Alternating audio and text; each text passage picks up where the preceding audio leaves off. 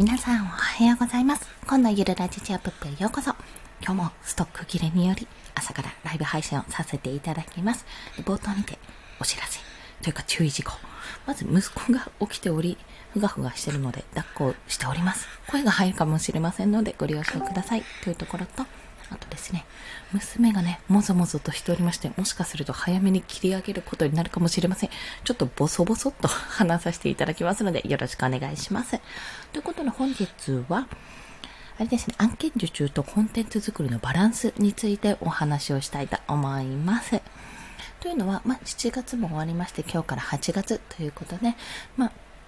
この1ヶ月をちょっと振り返っていたんですけども、あ、ヒデさんおはようございます。よろしくお願いします。ありがとうございます。皆さん早いですね。すごい。私、今日、結構早かったよなって思ったんですけども、意外と皆さんも早起きでしたね。おはようございます。まあ、そこでですね、まあ、言ってしまえばこれまた後で収録してお伝えはするんですけども、7月の収益ですね、をざっくり計算すると、えっ、ー、と、うん、28ぐらいかな？2万8000円ぐらいかな？確か。まあ目標金額7万円で確か設定してたと思うんですけども、まあそれも全然半分にも満たないような状況だったんですね。まあ正直言っても収益、この自分の目標に対する収益の結果としては、全然もうなんか30%ぐらいしか見てないからもう大マイナスというか、もう全然達成してないやんっていうとこだったんですけども、まあ、今回実は、まあ、もろもろね、理由があって、まず一つ目としては、現在ちょっと月末にいただいた案件があって、まあそれはまだまだ進行中。一回納品してるものもあるけど進行中なので、そっちの金額は入っておりませんというところ。あとはまあ一つ、受注した、受注予定だったんですけども、なんやかんやで受注がちょっとなくなってしまったって案件もあったというのもそうなんですね。と、それより、その6月と何が違かったかというと、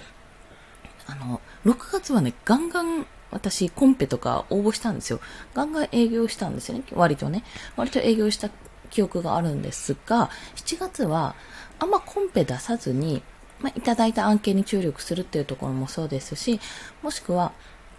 コンテンツ作り、まあ、ツイッターでの発信に結構力を入れていたんですね。やろうと思えば直営業とかもやれたんですけども、ちょっと今回はこの感じだったら、あんまりキツキツに入れない方がいいなってことを自分の中で感じておりまして、まあ、結局コンテンツ作りの方に注力をした結果、結果ですね、ツイッターだけで言うとで、フォロワーさんが、えー、この1ヶ月、約1ヶ月か、200人入ったんですよ。で、これ200人って聞くと、なんかどう思われるかわからないんですけども、結構、うん、たかだか200人でしょって思われる方もいらっしゃるかもしれませんし、え、200人もすごいって思われる方もいらっしゃるかもしれません。で、私の中の200人って、フォロワーさんが今、ツイッターだと560人ぐらいなんですよね。560人ぐらいの中の200人って、一月で200人って、私に言わしたらもうとんでもないことなんですよ。で、半年、いや、うんと、半年以上経ったか、もうそろそろ一応9月ぐらいに発信を始めてって、まあちょこちょこだったんで、まあ、正確にちゃんと発信したのは11月末、去年の産休明けぐらいからちゃん、あ、産休明けじゃない、産休入ったぐらいからちゃんとやり始めたってところあるんですが、まあ、それでも1年、まあ、1年だと見て、1年10ヶ月ぐらいか、の中で、たったそのうちの一月で200人っていうのはだいぶすごい、半分、3分の1近くが伸びてるわけですから、それだいぶすごいことだったんですよ。で、それが何をやったかっていうと、やっぱツイッターに注力した。図解ツイートを始めて、まあ、図解のスキルを上げていったことっていうのがが大きいです。で、その図解スキル、図解ツイートをすることによってフォロワーさんが得られただけでなく、まあ、影響力としてもそうやって可視化されただけでなくて、まあ、そこ経由で案件もいただけたってことも大きいです。で、今回、いや、そこでバランスを考えていたんですよ。もう極端な話、6月、えっ、ー、と、先月は7月ですよね。6月はもう本当に実績作りとその案件受注に関してて注力してた。そっちに力をめちゃめちゃ割り振っていって、で、7月はじゃあコンテンツの方を、まあ、ツイッター攻略の方に割り振ろうってことで割り振ってみたっていう、結構ね、アンバランスなやり方をとっていたんですが、まあ、その2ヶ月間で自分で得たことというのは、やっぱり私自身のライフスタイルっていうのはこうしたいなっていうところがあったんですよ。お金ももちろん欲しいんですけど、やっぱある程度の余裕と余白が必要だなってところはめちゃめちゃ感じたんですね。で、まあ、それはなぜかというと、案件しながら、まあ、ちょっとね、あの、単価は安い、単価は安いというか、まあ基本的に単価はそんな高くは取ってないんですけども、要は時間がかかった案件があったんですよ。まあ結局それおじゃんになっちゃったんですけど、そこの時間がかかった案件に関しては、あ、これ、この他に仕事が入ってたら多分すごくもっと焦っていただろうなってことを感じたんですね。ものすごく感じたんですよ。まあ、ここから学べたことももちろんあったし、あの、すごい、こうすればよかったな、ああすればよかったなっていう後悔とかもあって、今度から何かするときにはこういうふうに言おうっていうような形でできたんですけども、そういった経験にはなれたんですが、やっぱり、あの、その時間的に余裕がないと、あ、ごめんなさい、この席が。余裕がないと、結局一つ一つなんかイレギュラーなこと起きた時にも対応するのも結構大変なんだよなってことに気づいたんですね。で、特に私みたいにあのフルでこう働いて、まあ、ある意味フル、フルっぽいですけど、フルでこうがっつり仕事っていうわけじゃなくて、やっぱ傍らに息子がいるし、とか、あの、なんかあったら娘は休まなきゃいけないし、とか、そんな状況でやっていると結構ね、しんどいものがあるんですよ。で考えたら、あんまりキツキツに入れなくて、ここは良かったなというところはあります。まあ、正直言ってね、あの、収益には全然引っかかってないので、この分じゃダメだなってことはすっごくもう痛感したわけですよ。で、このペースであんまりがっつり、がっつり働けるときはやるけども、まあそんなゆるゆるとやれるようにしようっていうふうに思っているのであれば、まあ今のままだったら絶対無理と。これ副業レベルだと。副業レベルじゃなくて私は本業レベルにしたいんだっていうところなので、やっぱそこで仕組み化が必要になってくるんだなっていうところを改めて痛感したというお話です。で、このバランスに関しては、あの、コンテンツ作りってやっぱり大事ですし、そっちの方を磨く、自分の商品を作って販売するとか、そういった方も大事なんですが、やっぱりそれにももちろん時間はかかるんですよ。じゃあそこをバランスどうやって取っていくかってところで、まあ、この2ヶ月間、それぞれ割り振ってやってみた、割り振ってとか、こう振り切ってか、1ヶ月間ずつ振り切ってやってみた結果ですが、まあ、結論から言うと、実力がまだあんまりない、実績があんまりない状態ですね。始めたばっかりの場合は、お金に余裕があるかないかでここは判断していいと感じてます。で、お金に余裕がある。要はちょっと副業でいい。本業があって副業をしたいっていう形であれば、時間的にまだ余裕があるなら、割とコンテンツに力を入れるのはありだと思います。これ割合でいいと思います。本当は同時進行が一番です、ここは。で、なぜかというと、この受注、案件受注してそれをこなすっていうのは、基本的に実績作りにつながるからなんですよね。で、やっぱりやればやるほど慣れていきますし、慣れれば慣れるほど時間が短くなりますし、時間が短くなればなるほど、一個一個の単価は、そんな安いなっていうふうに感じたとしても、それを短い時間で終わらせられれば、なんていうんですか、時給が、なんだよ、こう、1個5000円だから、あ、多分1個5000円、まあ1個5000円で5時間かかるから時給1000円じゃないかって思うような案件も、それが1時間でできたら時給5000円になるわけなので、まあそういった形でスキルを磨いたり、実績をこう積んでいくと、基本的に早くなる。まあ自分のクオリティも上がって、クオリティの高いものを早く仕上げられるから、そういったあの、案件受注でそこを磨いていくっていうのももちろん一つ。そして、時間があるというか、お金に余裕があるか、お金に余裕があって、時間的にもちょっと余裕があるのであれば、コンテンツ作りは絶対にやった方がいい。というのも、それはまあ、ポートフォリオになるっていうのももちろんそうですし、収益の仕組みがよく言われている、こうアフィリエイトもそうですし、この音声配信で、例えばアフィリエイトリンクとか貼って、まあ、ちょっと、なんていうんですか、釣り堀に糸を垂らすような形ですね。まあ、そんな形で撮っておくのもそうだし、ブログ、自分のブログですね、メディアを作って、そこに網を張っておくっていうのももちろん大事。まあ、そこ系でピンタレストを使ったりとか、インスタグラム使ったりとか、あとは動画されてる方は YouTube 使ったりとか、いろんな方法で、こう、なんていうんですか、自分がえっ、ー、と、作っておくもの、自分が作っておいた今までのものが勝手にこう、動いてくれて、そこが、からお金が生まれるって仕組みは絶対に作っておいた方がいい。もしこれが、ガツガツ、もう何でもかんでも毎日毎日がむしゃらに働きたいって人はまた別ですよ。別ですけど、そうじゃない方は絶対に仕組み化を作っておいた方がいいというお話です。ガリバーさん、おはようございます。よろしくお願いします。ありがとうございます。で、まあこれちょっと熱く、熱くなっちゃうんですけども、まあ私の場合はですけども、もう子育てをしているってところもあるし、自分が余裕なくなって子供になんかもう今がママこっちやってんのにどうしてなんか泣いてんのみたいな感じになりたくない。まあなりがちなんでね、なりたくないっていうのもあって、あんまりキツキツに案件を入れたくない。でも、あの仕事には復帰したくないの。職場には復帰したくないっていう気持ちから、まあ、結局のところこのフリーランスの道を選んで開業したわけなんですけども、結局ね、あの、まあ、どういう風になりたいかなんですよ。何が嫌かって回避したい未来はま回避するためにどうしたらいいかってことを考えますし、じゃあ、なおかつそれにプラスで、まあ、どういう未来になりたいか、こんな風に、あんまりちょっと子供のことに余裕を持って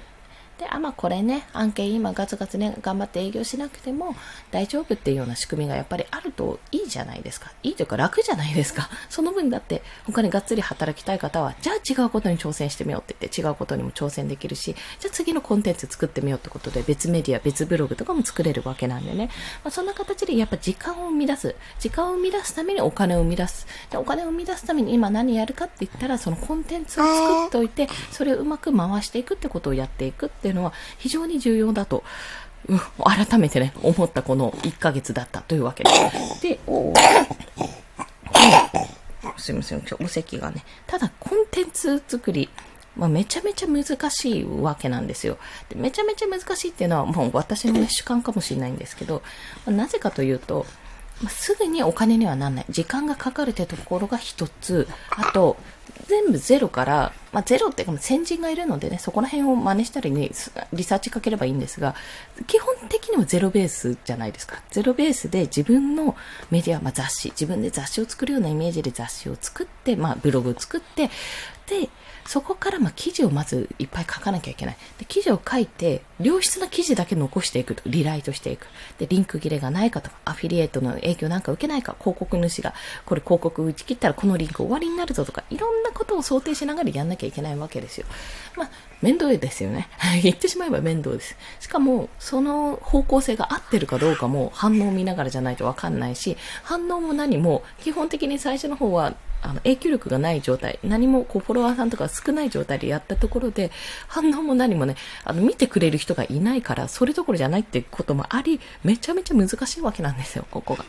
で、まあ、それに耐えきれないっていうのは、あったんですね。正直言うとあったんです。私もブログ止まってるんで。ただ、まあ少しずつですけど、私の場合はツイッター経由で、この、おすいません。ツイッター経由で、こう、どんどんフォロワーさんも応援してくださる方も増えてきたのもそうですし、あと、このスタンド FM でも本当に応援してくださる方が増えてきて、半年、じゃあ7ヶ月ぐらいで200、何人ぐらいに今なってる ?50 人ぐらいかなに応援していただいてるっていうこう事実もあり、本当に本当にありがたい限りなんですよ。でも、